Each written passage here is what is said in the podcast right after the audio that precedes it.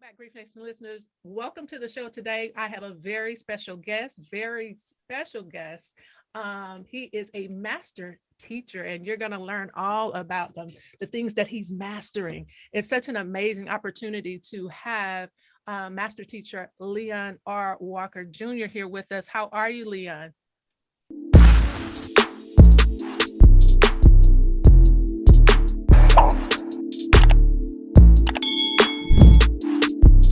I'm good. How you doing, Miami? Thanks for having me. You are welcome. I'm so excited to have you here. So we're going to just jump right in. Um, so tell my listeners, uh, how would you describe becoming Leon? Becoming Leon, it took a lot. Uh, go back to my childhood, being a this very dysfunctional, abused, and neglected little kid. Uh, it wasn't anything against my parents. My parents were great people, lovely people, very strong but based on my childhood, my past, uh, I wasn't given many options or choices. My life was taken from me at an early age. I was derailed, like a lot of young men and women into world in this world today. And so I, I, I had a low self-esteem. I had a lack of confidence. I was dealing with my parents' divorce. I was dealing with suicide ideations and many other things. And so I became a lost child. I became very uh, disarray, unhappy, you know, uncomfortable. And so I got tired of living that way and I had to make some decisions. And so my parents, both my parents dropped out in the eighth grade. So college wasn't spoken about in my, in my family, but the military was. And so I decided to join the military to look for structure, to look for discipline. Even though my dad gave me that, uh, when they, my, my, parents got divorced, the, the structure and discipline was gone. And so I had to start over. I was a little kid on my own, just like a lot of kids out here today are on their own. So I had to find a way in life. I had to find a way through life and I did that by persevering. I did that by studying myself. I did that by wanting more out of life. I did that by becoming stronger physically first and then mentally. And so the military gave me what I was looking for. And through the military, I learned a lot. I lost a lot. I became even more addicted to things that I shouldn't have been addicted to. I became a leader. I became a follower. I became many things. And so here, here you are now. You have this man that's been through a lot, made some tough decisions, made some good decisions, bad decisions and so I found myself in the military, and that's what helped me grow into Leon. And this who this is who you all are speaking to today. Wow, that was a lot to unpack. Um, you are a respected naval veteran for um, over 32 years of service. How did the military play such a huge role in your mental health journey? So the military played a huge role in, in my mental health journey because I myself have severe PTSD by way of an event, uh, a tragic event that I was a part of in 1987. When you get a chance, and to your listeners, look up the USS Stark. Um, when it happened in 87, they got hit by two missiles May 17th of 1987. My team was selected to go on their ship and help fight the fires and recover bodies. Essentially, everyone in the Navy becomes a firefighter at one time from boot camp on on. And so you learn how to fight fires and you learn how to classify fires and you learn how to rescue people and you learn CPR. And so I never thought that I would have to use that in that manner in which I did uh, in May of 1987. And so I was experiencing tragic events. I was experiencing death, uh, a ship that was sinking, a ship that was bombed by an Iraqi jet fighter. And so I had to push through I was afraid. I was very fear, fearful because I'm from the inner city. We're, we're normally not on ships, but in the military, you really have no choice if you choose a Navy. And so I learned 28 years after that event that I had severe PTSD and didn't even know it. So for 28 years, I was going through life suppressing things. I was going through life with nightmares, cold sweats, uh, fear, and I was fighting through it. But it made me stronger, but it, it, it caused me to ruin relationships, friendships, my marriage. I was very, I became very abusive I became mentally abusive, verbally abusive, and I, I, became like stuck on myself. I became very independent. I became a recluse at times, and so my my my uh, mental health awareness started when I saw my first psychiatrist in 1987. But after that point, most black men, the men that I've experienced, um, we we're taught that you know you don't cry, you suck it up, you know you keep things to yourself, you man up, you move on. So that's what I did. But I had PTSD but didn't even know it. But I was acting it out in my job, in my relationships, and in my marriage. So it it caused me to learn more about PTSD. It caused me to learn about my mind and how the mind works. It caused me to study my own personality and my parents' personality and other people that I would come in contact with. So it's a lot to it, but that's where it started. Wow.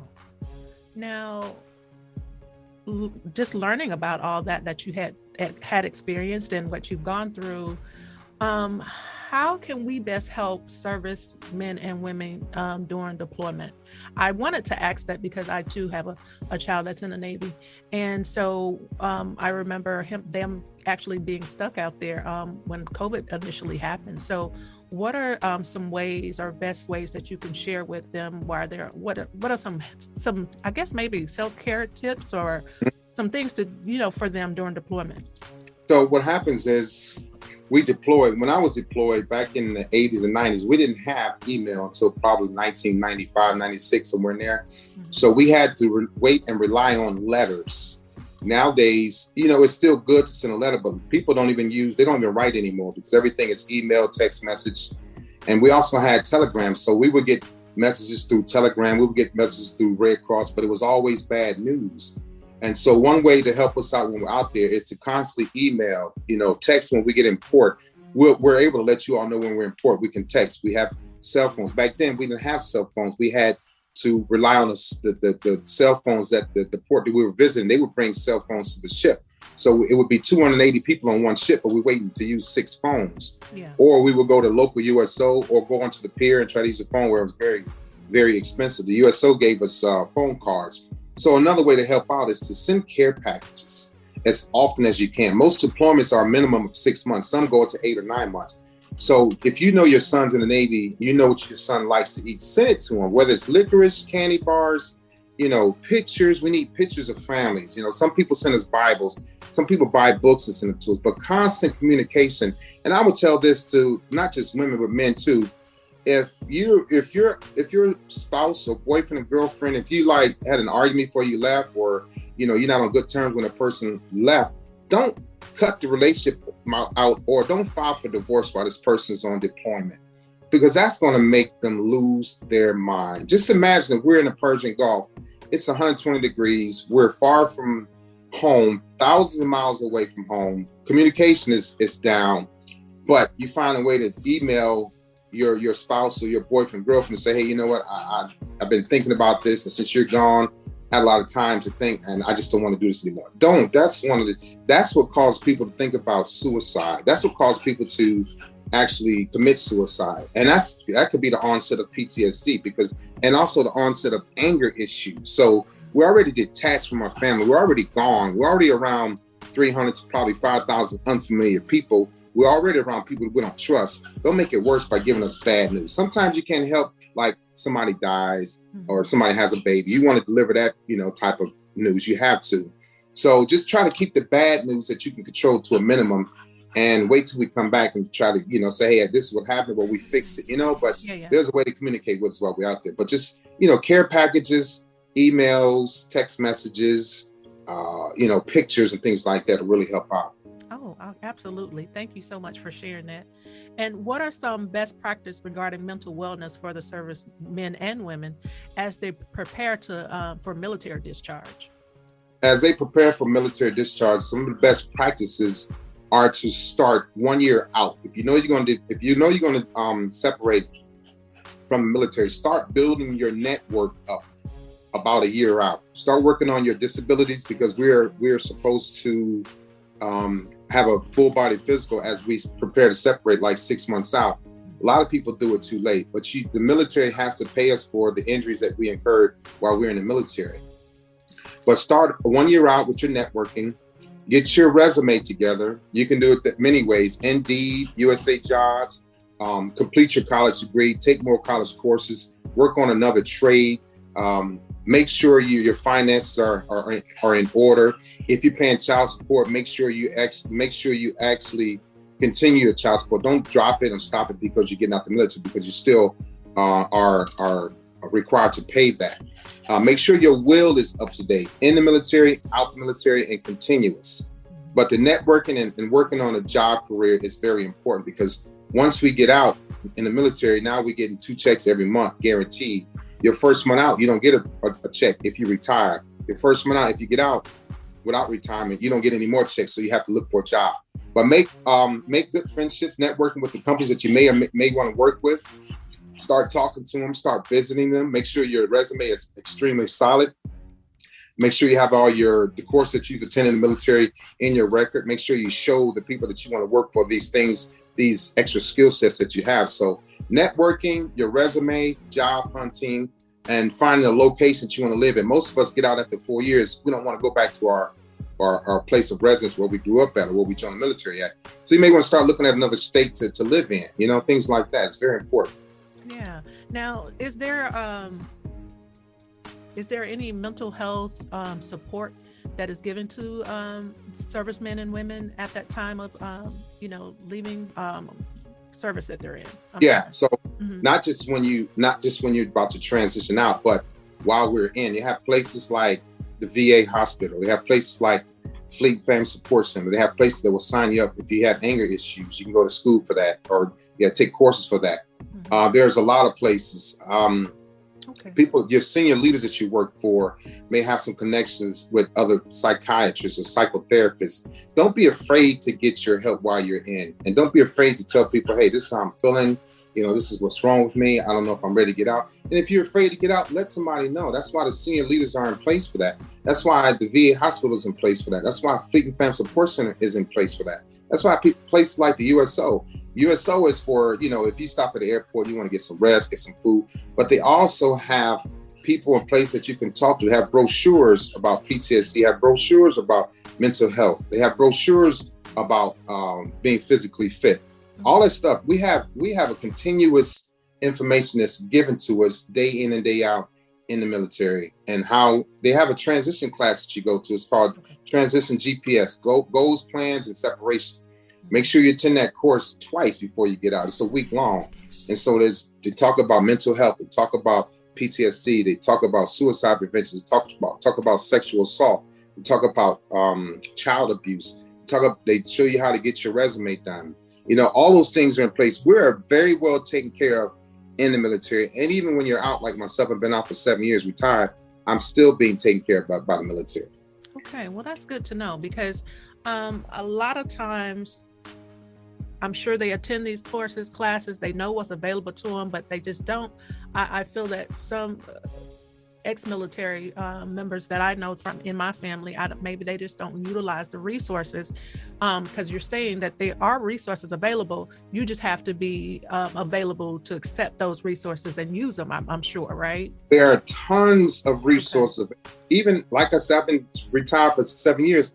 I just went to um, a meeting that they had for veterans that have gotten out that need help with their repairs around the house they may not have applied for the disability. They don't know what to do. They may need a hearing aid. They may need a prosthetic. They may yeah. need dental work. So there are people out here that are still saying, hey, we're, we're having a meeting this Friday at 12 o'clock. We're going to serve you lunch and we're going to go over everything that you didn't get in the military. A lot of young men just get out and go, I'm tired of military. I'm tired of Navy. I'm just, and then they don't realize the benefits that they have. You have benefits where you can have, a, if you, if you have a handicap, you can get a reduced fee on your when you renew your license. You can possibly get uh, a, um, a handicap parking spot.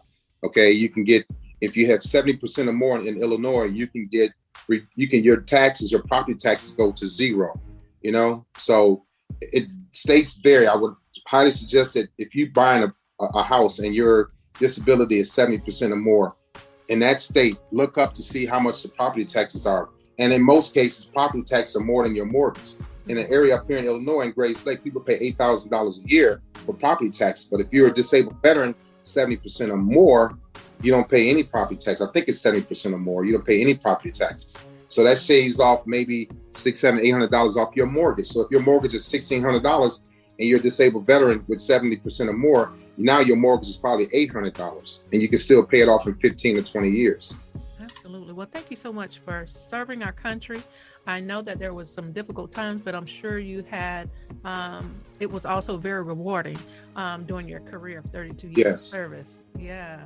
Um, so our tagline here on It's the Miami Night Show Grief Talk is I talk about things you think about, and so I ran across uh, some of your TikTok videos one day, and I was like, oh my god listen at this master teacher on this topic about narcissism. And so, if you could, why um, did why does it feel so important to you to expose what narcissistic behavior patterns are? So it's it's important to me because they say that 70% of men uh, have been diagnosed with narcissism and 30% of women. They say black men are on the leading edge of narcissism being diagnosed. It's important for many reasons. Most reasons, one of the top reasons, and, and in no particular order, they say that narcissists don't know that they're narcissists. They act the way that they act, right? They lack empathy. All those things are really true. Um, and I believe that they also lack sympathy. What I also believe now today is looking at the way these young men and women are being raised, looking at how society prevents us from teaching them or training them or uh, disciplining them the old school way, our hands are tied. So a lot of these young men and women have a lack of empathy. They'll tell you, I don't care. They're only concerned about themselves. They're very self-centered. Those are narcissistic tra- traits within itself. Okay. They don't know how to love. They don't care about love, which I was the same way. Those are narcissistic traits. You know, it's all about them, the grandiose type of mindset. That's a narcissistic trait. They could be very seductive. They could be very, very manipulative. And those are narcissistic traits.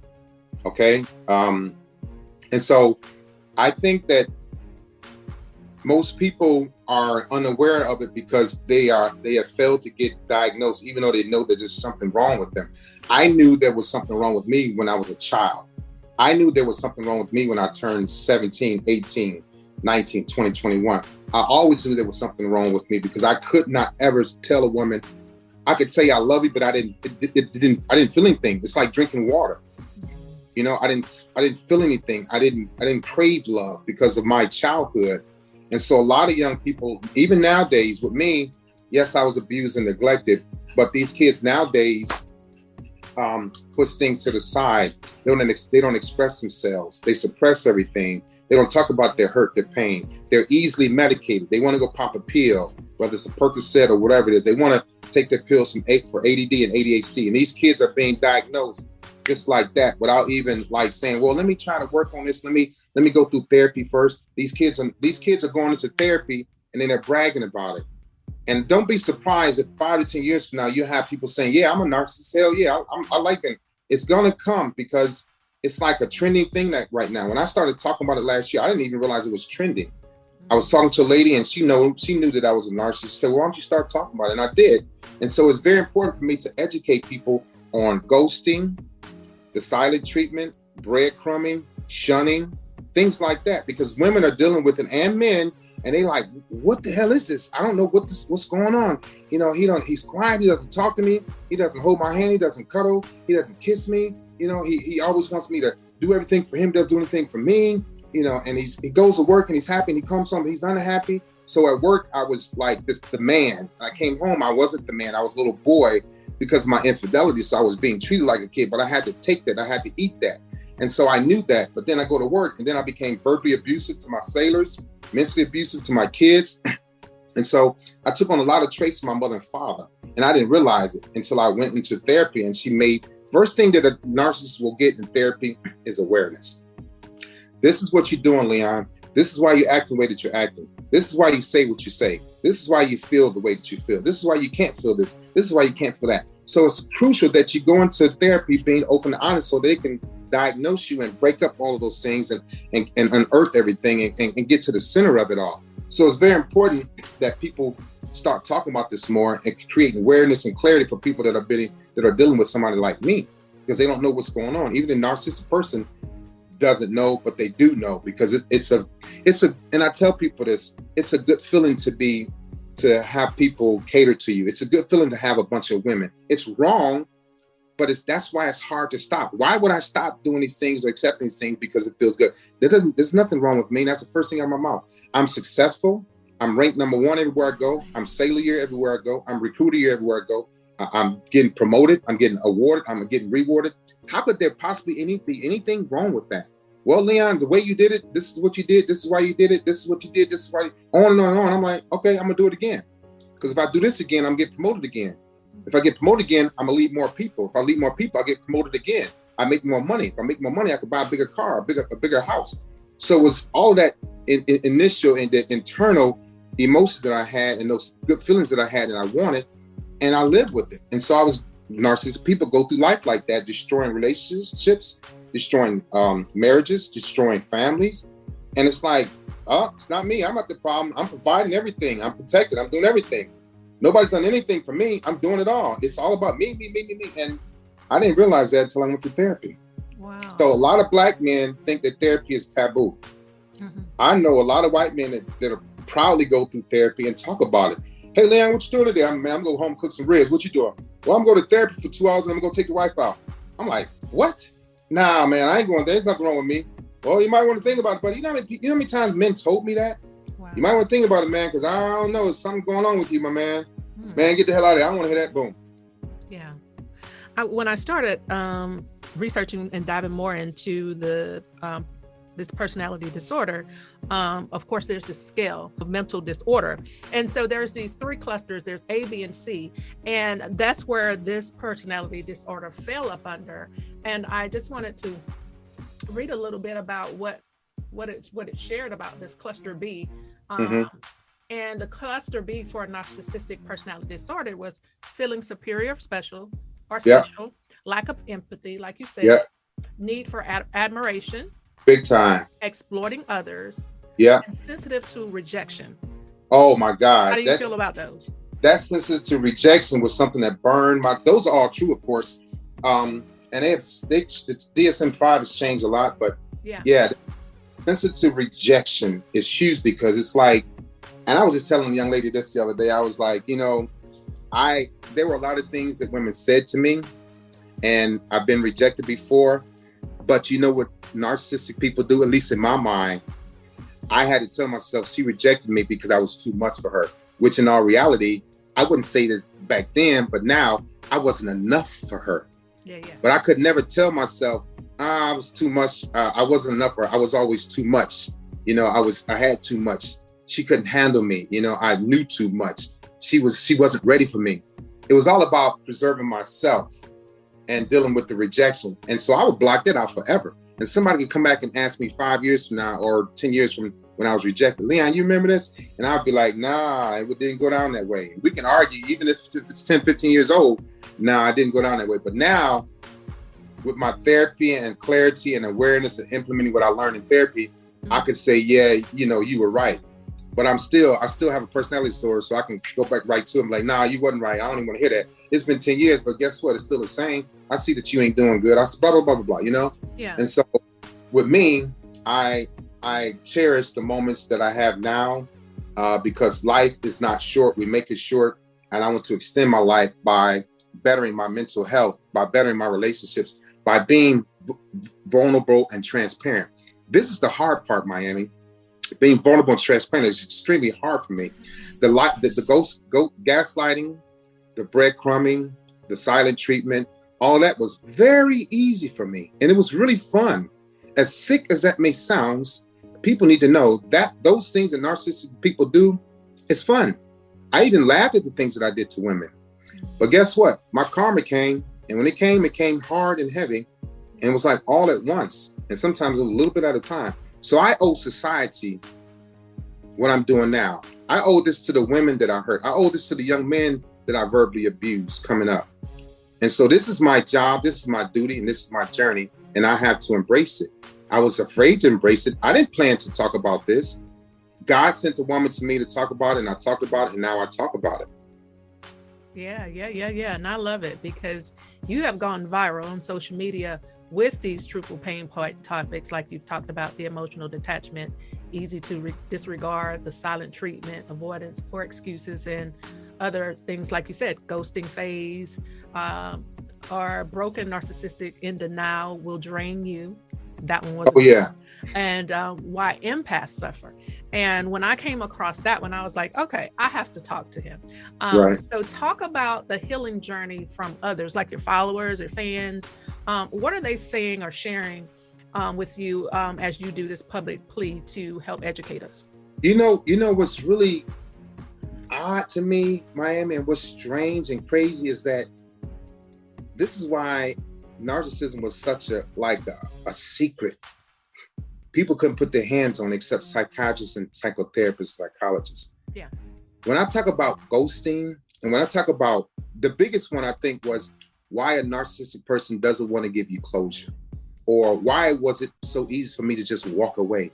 Women are like, Leon, I've been looking for that answer for 25 years. And I can hear it in their text, in their response to my video, that they're very passionate and they might even be crying when they say, Leon, I've been waiting on this answer for 25 years.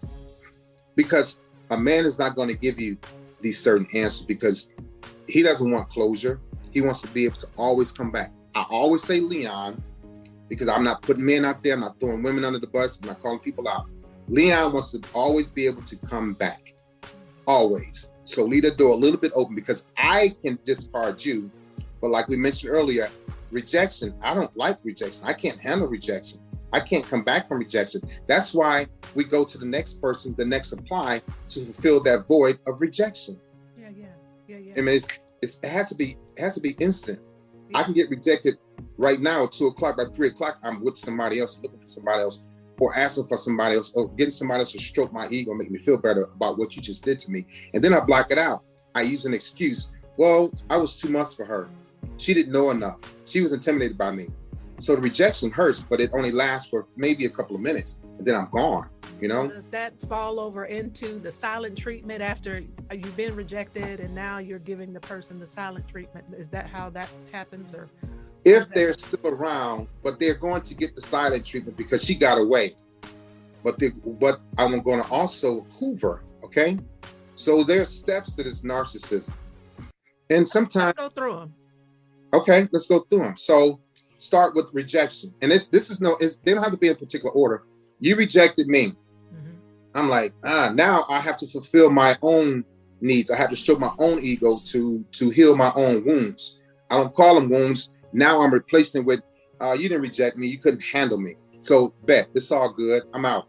Now I'm going to sit back. Now I become vindictive. Okay. And when I become vindictive, I become manipulative. All right. When I become manipulative, I start to hoover.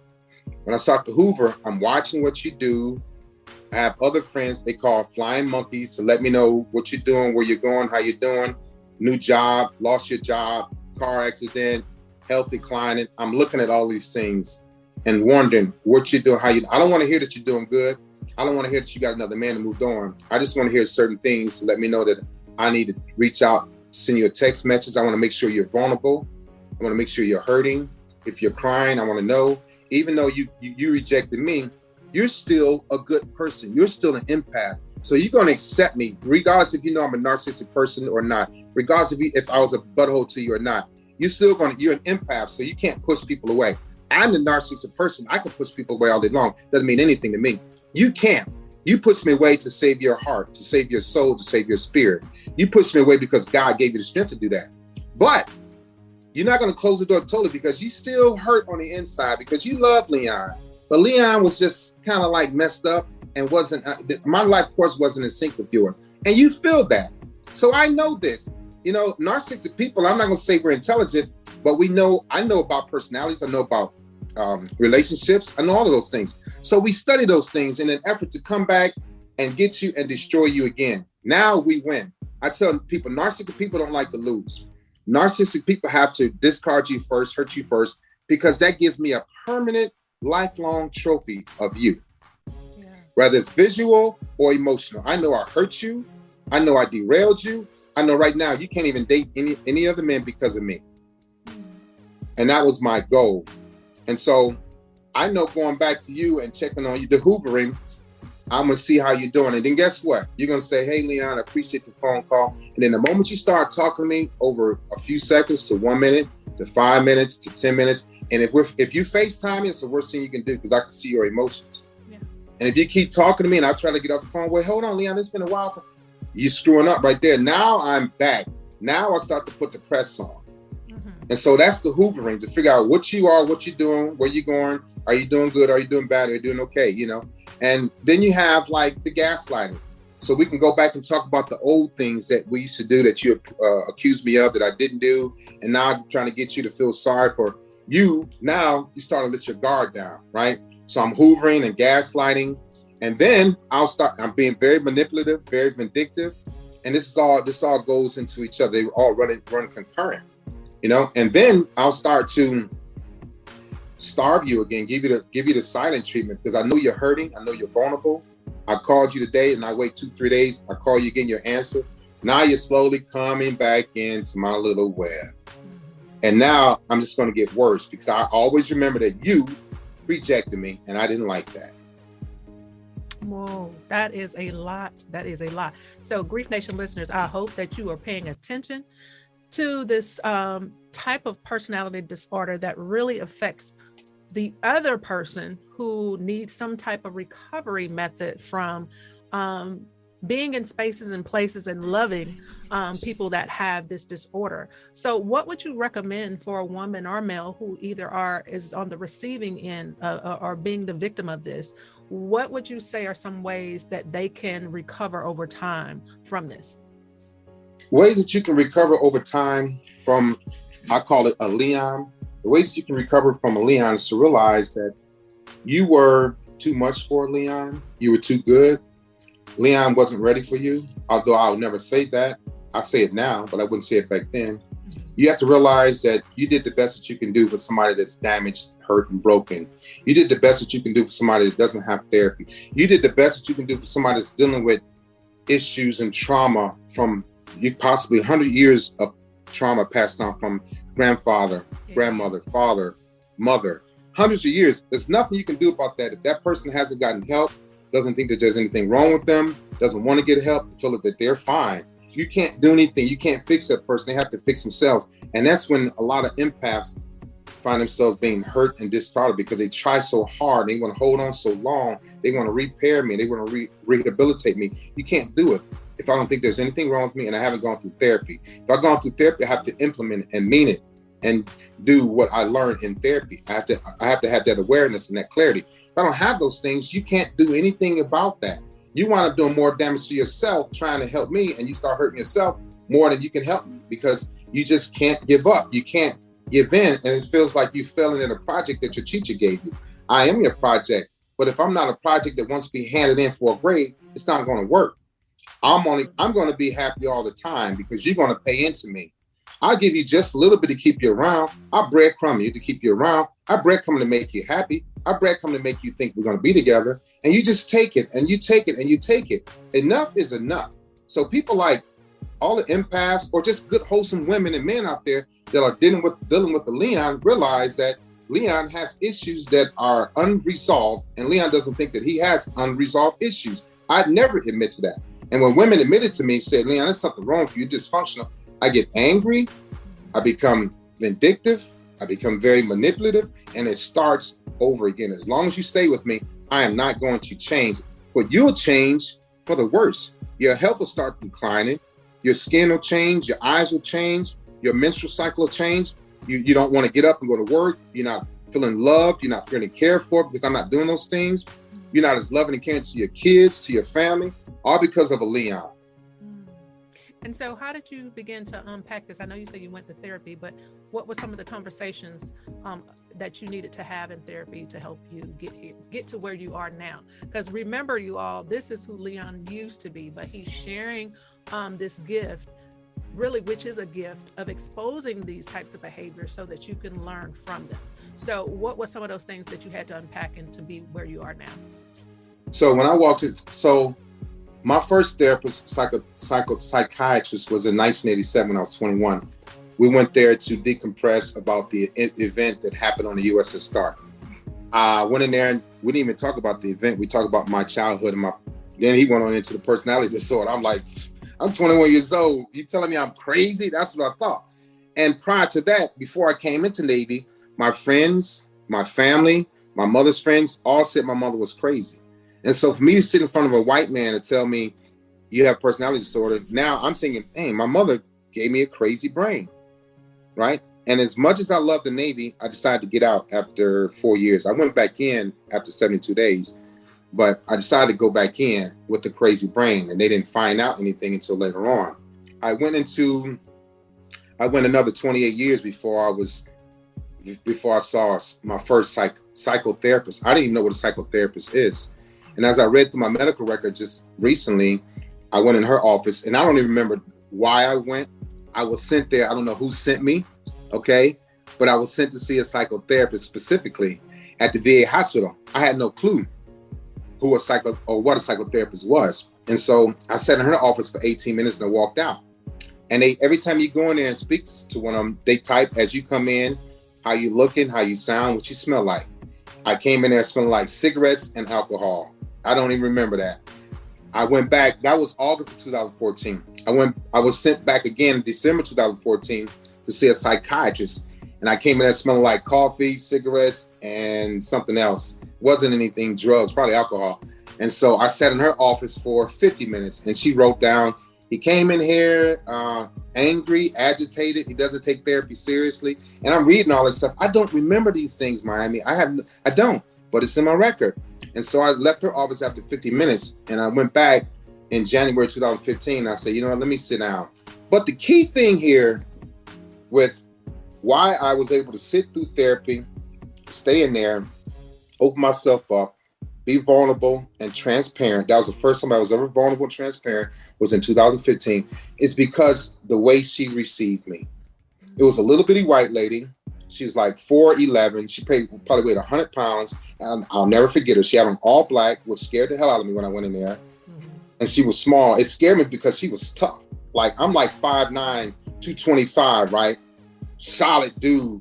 I go in and this lady's like, okay, you need to have a seat and get that straw out of your mouth. Now I was like, whoa, whoa, whoa, whoa, whoa. Because I always walked into therapy with a Starbucks straw or a toothpick or a regular straw in my mouth. And I she taught me about that. I was diagnosed with oral fixation while I was in there with her. I had oral fixation because I was molested by my cousins and they kissed my mouth, they sucked in my mouth when I was missing a tooth. I was five years old and I never forgot that, but I never talked about it. And so she started educating me. So I had somebody finally listen to Leon, this big, bad, angry, dysfunctional, dangerous master chief somebody finally allowed me to sit down and open up. And she told me, said, you don't have to be big and bad coming in here, young man. I'm gonna tell you that right now. Now, because when I walked in, I'm like, rah, rah, rah. she's like, uh-uh, we're not having that today. Nobody ever said that to me. Mm-hmm. Here I am, a senior leader nigga. Who's gonna say that to me? No one. I made Master Chief in 06.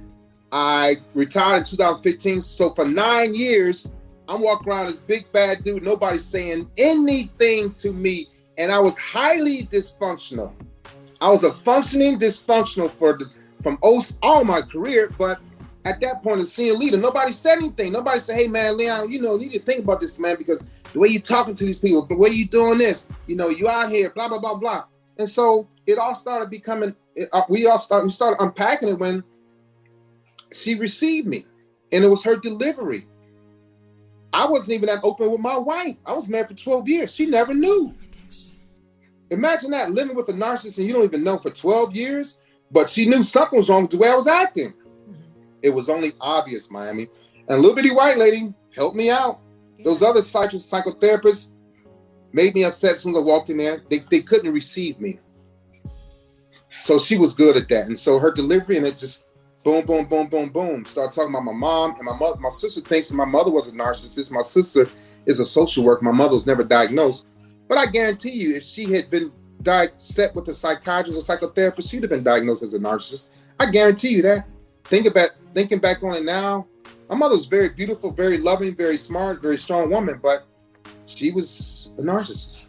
Well, yeah, I, I noticed in um, some of your TikToks you did mention um, some of the things that happened with your mother and um, you learning how to, you know, accept her for who she was. You want to talk about that um, some about your mother, your relationship with your mother? Yeah, so it all happened in therapy. My mother started, so my sister told me recently, and I know she learned this in her studies to be a social worker, that a doting mother. She said, Mommy doted on you. She just told me this a couple of months ago. My mother died in 2012. And I said, what? So I looked it up. Just like people looking up narcissism and they're like, whoa, wow, what the hell? What? Ooh, wow, wow. I looked up a doting mother and I was like, wow, whoa, what? whoa, whoa, whoa. I got away with everything. My mother served me, my sister, my brother, but up until the sixth grade, when my parents got divorced, we lost our house. After that, it was nothing. My mother wasn't serving me anymore. All I knew was what she did for me from kindergarten, from birth to 11 years old. After that, I had mixed emotions because I was being molested or molested by my cousins. I was molested by my babysitter. I lost my virginity at eight. My brother started showing me porn at seven. My uncle, my mother's brother, was touching me between ages 10 and 12, and he was also bullying me. So I had a lot of anger going on. I'm like, who could I trust? I don't trust anybody. You know, my parents getting divorced. My father's an alcoholic. My father beats my mother. My brother beat me up. Me and my sister fighting. Where am I going in life? Nowhere but to hell. So that's when I had my suicide ideations. You know, I wanted to hang myself and I wanted to shoot myself. I had the equipment to do so as well. And so my mother, I started learning more about my mother after she passed away because of my therapist. I was angry with my mother. She started smoking crack in 1985. She didn't stop until 2011 when she got sick and a drug dealer dropped her off at the hospital and left. That crushed me. And my therapist said, Leon, don't be mad at your mother. Be mad at the drug. It's the drug. You were dealing. You weren't dealing with your mother. You were dealing with a lady that was on crack. You were dealing with a mother, a lady that had issues with her with her mental state, mindset, and it was the substance. It's not your mother. And that's when it hit me hard. I started crying because I should have been mad at the drug and the drug dealer. I wish I used to wish death on drug dealers, specifically one that was selling my mother the crack cocaine, you know? And so I learned more. I got my mother's ashes to this day. My mother died in 2012. My, sister sent me her ashes and she said, spread them out. Now, for some reason, I couldn't do it. I'm glad I never did that. I have my mother here with me today and she will be with me every day. That's my strength. Okay. That's my my guidance. She's my advisor. She's my confidant. And so through therapy, the little white lady made me think differently about my mother. And I appreciate her that because of that. But prior to that, I was angry and mad at my mother. Well, Not anymore. God for her. We praise God for you going to therapy and being consistent in it. And we just thank thank God for the forgiveness that you were able to have um, for your mother. Now, since we're also talking about your mother and it's, you know, Father's Day is coming up soon, um, you want to share anything about your relationship with your father? Yeah. So, my father, with me blaming my mother for everything, I would delve into the love and respect I have for my dad. And so I didn't have respect for my mom, but that was a mistake, a huge mistake. My parents got divorced when I was 11 or 12, and I never knew, I knew why. My mother claimed mental abuse. I read that. I read it for many years, and I looked at my dad like, man, mentally abusive. I didn't see it. I didn't, and I saw it. I didn't see it, and I saw it. Um, but my dad, he rescued my sister and I, and that was another reason why I was upset with my mother because at age 12, I came home. My mother had moved. Um, we lost a house, and so my mother went to live in a hotel with my brother for a year, and sent me to live with a lady I didn't know. So that was a discard phase for me. Okay, so I figured my mother discarded me, doesn't love me. I'm not gonna let another woman discard me, and I'm not gonna love another one. I'm gonna be discarded. Back then, when I was 12, I called it pushing them, pushing women out of my life. I was afraid to love. I wasn't gonna love, and I stuck with that. That became part of my narcissistic personality disorder. And so my dad, once my mother moved us, got us back together, and I was 12, I went to sleeping on the floor again because I peed in the bed from kindergarten to seventh grade. So my mother and father put me from the bed to the floor, floor to the bed, bed to the floor, and I laid on that carpet for probably two years. Moved back with my mother, and here I am again back on the floor in a one bedroom apartment apartment for, with four people. My mother came. We came home one day from school. She said, "Hey, you guys got court tomorrow." I'm like, court? Imagine that. 13 years old being told you got to go to court for what? Um, custody. They, you need to know if what you guys will stay with me or your dad. And I'm like, okay. My father comes pick us up. We go to court. Boom. That was the last time I stepped foot in my mother's house. She didn't show up for court, and she knew she wasn't coming. So again, we lost our house. I'm, I've been sent, sent to live with a lady I don't know. That's the first discard. The second discard is not showing up for court. And so okay. your father, so so, so that at this time, your father was more of the hero out of you know all that you were you were experiencing. I'm sure, right? So from age 13 to 47, my dad was my hero. I say 47 because that's when therapy started. Mm-hmm. and I found out that my mom was also my hero. And so, yeah, my dad saved my sister and I. I was able to go to the school that I wanted to go to. My sister got taken out of that school and sent to a school, Cleveland Public School, which wasn't good for her. And so she started smoking cigarettes and weed. I wasn't doing that. I was playing sports. I was in a good high school. So we became even more dysfunctional. But my dad kept us straight because he had discipline, but he worked a third shift. So when he worked a third shift, now here I am with my with my sexual addictions. I'm 15 years old now, working for a grown lady that had a after I was joined up the street. Now I'm seeing all these older men, old women snort cocaine. I'm seeing prostitution. At 15, I bought my first prostitute because I worked for a lady that paid me that had prostitutes.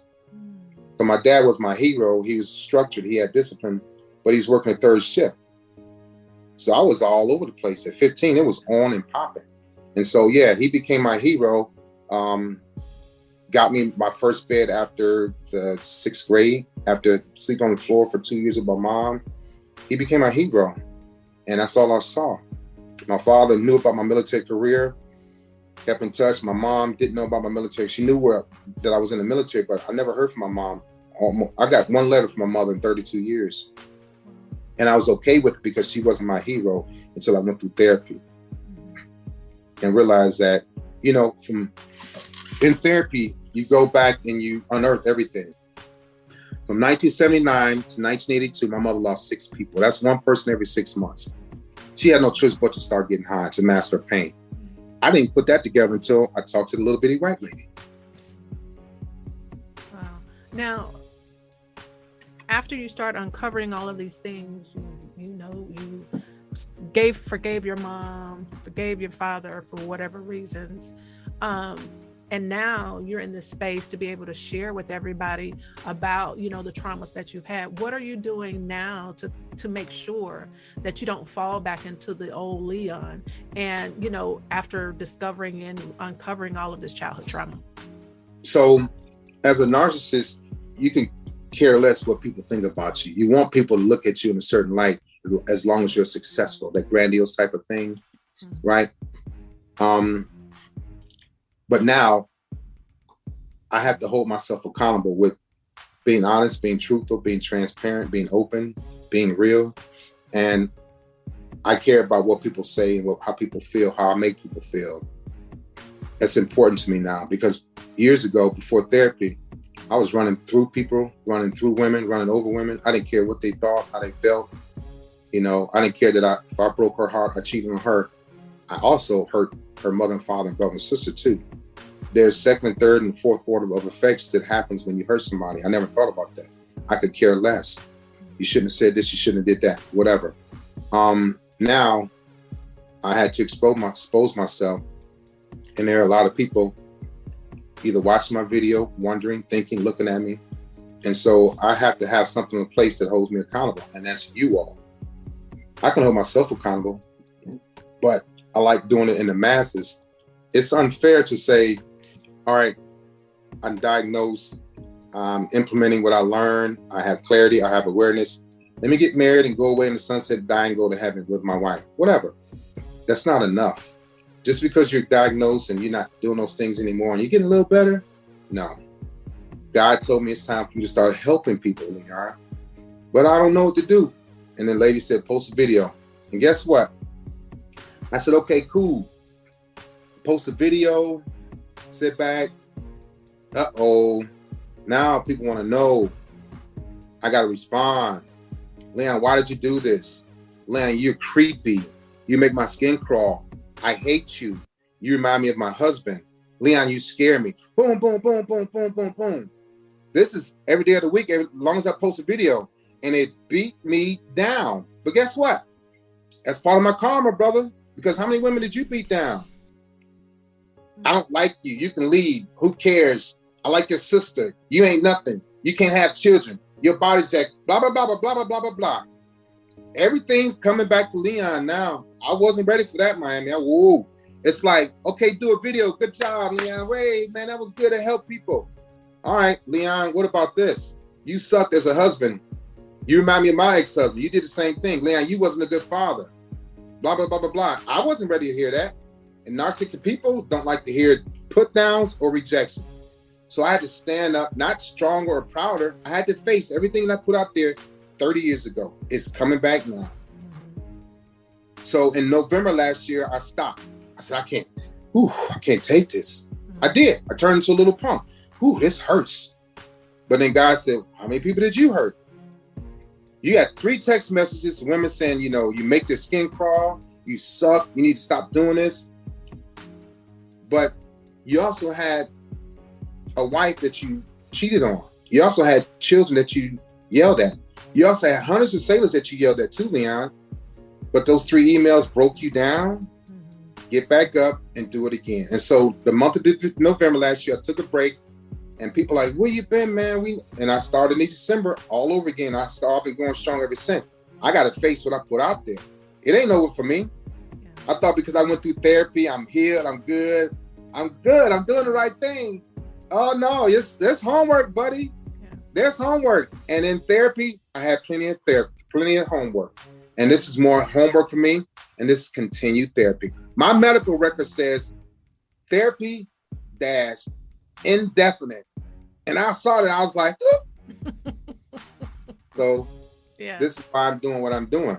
Well, I appreciate you being so vulnerable, so honest about um, your past, your, you know, coming into your present, who you are, still having that attachment um, of all of these things that you have experienced, but yet still able to share the story just authentic as you can and being just as honest. And um, we need honesty. That's the that's a that's a part of you know the the black traditional um, language that we don't talk you know we don't we don't right. share we don't we're not we're not supposed to anyway um, right. but we need to get out of that and slowly surely it's you know we're talking more about therapy we're talking we're sharing more about about uh, we're sharing more about our thoughts feelings and emotions and it's good to see a man come forward um, and just share yes i was this way but i there is ways for healing from all of this. Um i can only, as i kept listening to everything that you experienced why wouldn't you have been the person you were? I mean with everything you experienced that's um I, am not trying to be funny um please excuse me if i offend anybody but why wouldn't you have turned out that way um, right. everything you experienced. And right. I mean, the, there was a lot of trauma that you experienced. And I can only imagine from the childhood trauma and then the trauma that you saw in the military. Mm-hmm. You know, that's why I, I tell people narcissistic people are created by being a product of your environment, yeah. bullied, mm-hmm. being raped, being molested, being discarded. I did all of that. Mm-hmm. Right. And there's so you were just a reflection of that. Yeah, exactly. Mm-hmm, mm-hmm, mm-hmm. And then so you you create this, I create this person mm-hmm. that I'm not gonna go through this anymore. This is where I'm going to be. And it started feeling good. Yeah. I went feeling bad, feeling horrible, being rejected to rejecting, making other people feel bad, feel horrible. And that felt good to me. As sick as that may sound, that's what it was. You're right. So that's. But I can know. understand it because it's almost like you're trying to build up this wall so you won't be rejected again, so you won't be hurt again, so that you, you know, no one else can molest you, no one else can cause all this pain to you. So you put this wall up, pretending that you're okay, but under underneath the surface, like there's the the um the iceberg syndrome. You know, you mm-hmm. look good on top of the water, right. but underneath the water is, is where all of this trauma and everything is stored and encapsulated until you're ready to start the forgiving process and move forward. So right. I'm going to say a couple of titles of your book, and you just explain um, these things because this is further therapy for you and for others that you have um, put out there because right. you're a multi-author. And so I'm going to break down these titles. Broken. Broken. I wrote that book. I started writing it. You know, Miami, I wrote that book in 59 days.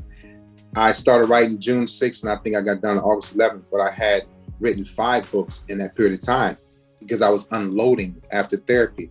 And so I had a thousand pages. So I broke it down to what you see now is one book broken. It starts from age five to 17. It talks about my addictions to porn. Uh, it, it also talks about my grandmother and mother's very toxic relationship. The men in my family were put on a pedestal. And so I expected that from women. I expect women to fight each other and fight over me. How sick is that? That's what I saw. And so broken goals from age five to 11, talk about losing our house, the eviction, the addiction to porn, being uh, molested, being bullied, and making a decision to join the military. Uh, love ship talks about the love languages. It breaks down that. It talks about um, climbing in love instead of falling in love. It talks about the components of a relationship, which nobody talks about. It talks about relationship vows instead of marriage vows, which nobody talks about. Yeah. Love Ship has a lot of stuff, everything in there. I also wrote a book called Keeping Kids Safe from Porn. It's a 43 page ebook. And it's a 43 page ebook that breaks down the training, how to train parents to know when their kid is addicted to porn. My parents never knew. They died without knowing that I had a deep porn addiction. Um, my next book comes out. I'm trying to get out in August timeframe. It's called The Seven Loveless Traits. So everybody reads about this book called The Five Love Languages, but never nobody talks about the love less languages. I do. And what Okay. can you go through those for us? Yeah. So just say let's pick three, right? Okay. One love language is acts of service. Okay. Narcissistic Libra Leon is going to provide acts of disservice, a loveless language. Right. Another love language is called communication. Narcissistic Libra Leon is going to have bad communication, no communication. Sexually, I was nonverbal in the bedroom because when I was molested and my uncle was touching me, they used to always tell me to be quiet that carried through into my adulthood. And women used to ask Leon, are you okay? Did you enjoy it? I couldn't say nothing. I talked about that in therapy. It came out. Um, another love language is physical touch. I'm only going to, as a loveless language, I'm only going to touch what I like. I don't care that you need your shoulders rubbed. I don't care that you haven't had your forehead kissed in years. I don't care if if, if you don't you want to cuddle. I don't like to cuddle. I'm not a cuddler. I don't hold hands. I don't hug. I do it now, but those things make me feel like I was trapped. So those are loveless traits. Mhm. I didn't want to call them loveless languages because I didn't want to be too close to his book, The Five Yeah, Love yeah. Languages. Gotcha. So I called it the loveless traits, and I there were seven of them. Words of affirmation. Okay, the opposite.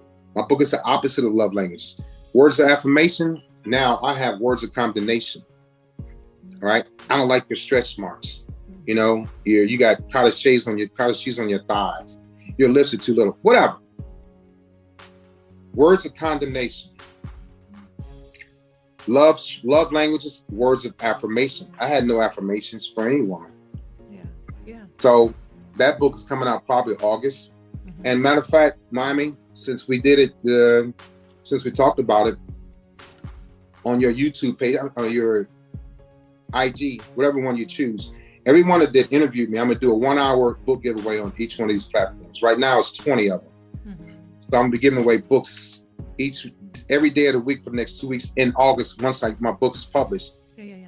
on people to interview me. So they'll call in, hey Miami, uh, my name is so and so. So the, the caveat, not the caveat, but also what I want people to do when we're on your show and other people interview me is when they call in, request to join, ask a question, three minute talk. I get your information or you get it. I sign a book and mail it to them. Every all the books gonna go out the next day. So I'll be giving away probably 20, 30 books a day for two weeks, a couple of hundred books. Oh wow, that, that's an amazing gift. So thank you so much. I think Mhm. we did miss one, um, or, don't- or I'm not sure. One point. So one point, so Broken is volume one Mhm. of my memoir. Okay. One point out later this year is volume two. Okay. One point goes from age 18 to like 22, 23, my first four years in the Navy. Then you start seeing the narcissistic come out, the traits come out. And I met, to this day, I truly believe that he's probably malignant or classic narcissist, but I didn't, I knew about it back in 87, 88, but I met him in 88. And it was a man that was very, very spooky and sick.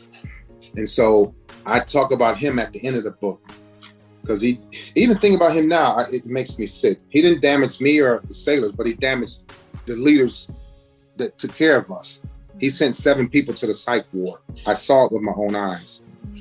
So one point comes out later this year is volume two of Broken.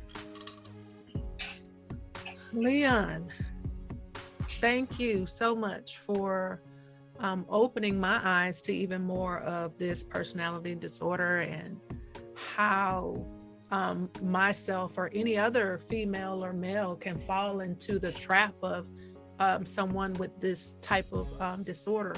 Um, but also in understanding that um, the victim in this has to learn to just move on uh, d- despite the love despite all that you know you have put into this relationship not until the person that has this disorder decides and that's always been the thing for me as on my journey and when i also coach others you have to decide to do something different and when yes. you decided to do something different which was go to therapy start uncovering all of this trauma um, realizing that this trauma did happen to you to even connect it with this disorder the, the, the disorder that you have to be able to say hey look I need to do something different in my life. I need to start hurting these women, accept what I've done, and move forward. So I'm grateful that you're in this space now that you can say, yeah, this is who I was. Because I love, I love on um, TikTok or, or wherever your uh, information is posted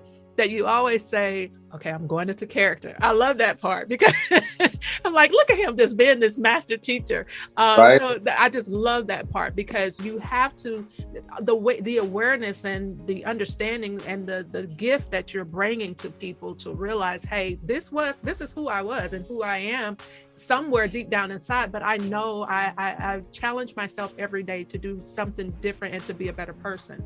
Right. And so if more people would do that and, and admit that they have these disorders or admit that there's something wrong or even admit that, you know, I had childhood trauma, because I know that there's men right now who like you said they're strong in their stature they're you know how many ever feet tall or short and they come across as this you know strong person but underneath they're not really sharing what's underneath the surface and that's what's causing causing these relationship issues and also family uh, a, a history of family trauma.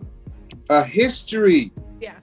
Before we go my father's father my grandfather was a a shower of love not a speaker my father and his brothers had cars food uh, bills were paid whatever he was a protector my dad was a shower of love. We had clothes, he rescued us, right? We had food, utilities were on, we had cars, whatever. I too became a shower of love. Okay. My my kids had food, clothes, my wife was well taken care of. My grandfather, my dad, and me. My grandfather never told my dad he loved him. My father never never told me he loved me. They are showers. And guess what? a hundred years of that. So my grandfather say he was 80 when he died. My father was 68. Okay, that's 148 years of not saying I love you. And then here come me, I'm 56 now. At the time, let's say 30. So you're talking about 200 years of not saying I love you, but I'm showing you. So, boy, you got school clothes. You, I got you signed up for football. You got a go kart. You got a, you got a bicycle. You know, you got you got cable TV. Mm-hmm. Kids nowadays expect dads to do that they also expect dads to say, you know, I love you. Yeah. I wasn't saying I wasn't saying that. So hundred years, oh, almost two hundred years of not saying that, that was passed down from my grandfather. I didn't know how to do it until I got married at 30 years old, and my wife said, "Leon, you haven't said you love me in a long time." I was like, "God, dog!" Didn't even Miami didn't even realize I wasn't telling my wife I loved her. Didn't even think about it. Mm-hmm. Mm-hmm. So yeah that generational stuff deep oh yes yes it was and that was very touching i i, I really love I'm, I'm grateful that that came up because that's very um oh gosh what do i want to say it's inspiring to share that with others so other men do go back to recall. How often am i telling my loved one that i do love you? You know because a lot of times after someone passes or dies um and after this transition and you're experiencing all of these phases of your loss you know you definitely in that middle phase where you wish you could have would have should have you know um, having that emotion of why didn't you know i speak up more or tell my loved one that i love them so much more? But i'm glad that you brought that to the grief nation listeners that say that more um, and realize when you're not saying it, it your wife doesn't need to tell you hey leon um, you're not telling me you love me. But in your mind because you are doing and you're showing that's your love language. But it's the actual what you say the love less right? right. language um yeah. but and i think men do kind of confuse that or women as well um that because i'm doing that's telling you that i'm loving that but no um, communication is the key to um, all relationships and partnerships. So um, saying that is definitely imperative um, Yeah. to, for to have you know these keys to even work in your life. So what's next for your brand, Inspire? Um, what's next is great question. So I developed um, a book writing course that I'm going to launch because Miami, I can teach people how to write a book. Everybody should have a book in their family, written by Miami, written by Greg, written by Leroy, written by Leon. A book's going to be around for three, four, five hundred years, and your great, great, great grandchildren say, "Mommy, I didn't know, Auntie, I didn't know Grandma Miami had a podcast." I don't know she did this. I don't know she did that. I don't know she helped people with mental health. Wow, that was back in 2022. This is 3045. See, you know what I'm saying? yeah, yeah, yeah. Just that simple. yeah. So I'm writing a book course. So to teach people how to write a book, it's gonna be cheap, maybe a hundred dollars. It's gonna be a five day course, one hour a day. Yeah. And so people can click on and listen to it. I'll probably call it from book to podcast, or from book to TV show, or from book to radio show. I've done podcast, I've been on radio show, I've been on TV about my books. So I'm gonna teach people how to do that because it's not hard. I- just n- never wanted to write a book, and then I found out that I can write a book. You can do anything you want to do if you just sit down and say, you know, I'm gonna do, it, and you do it. Yeah. That, and so I got a guy working on my turning my book into a my life into a script. So we're trying to get it to maybe possibly a movie like Antwone Fisher movie one day. You know, Yeah, yeah. Yeah so absolutely. working on that. So there's a lot in the works for me right now.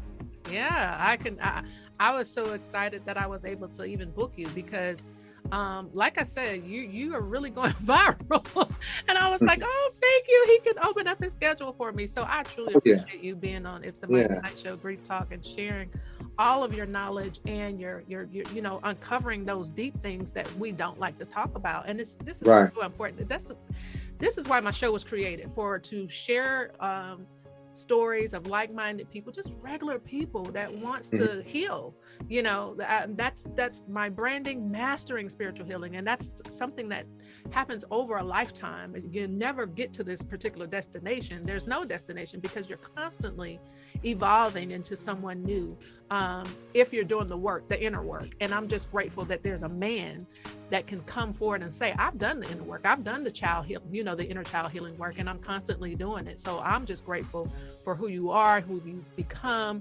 and sharing the story of who you were um, i also want to know how can my listeners um, reach out to you if you can give us your social medias Yeah, my social media. First of all, they can Google me, Leon Robert Walker Jr. Um, I'm on Instagram as Leon R. Walker Jr. I'm on TikTok as Leon R. Walker Jr. My website is leonrobertwalkerjr.com. I'm on Facebook as Leon Robert Walker Jr. and LinkedIn as well. Um, TikTok, everywhere. So Google me. Um, but if you know, yeah, Leon R. Walker Jr. is on Facebook, Instagram, TikTok, LinkedIn and Leon Robert Walker Jr. is my website that's been up for a few months now.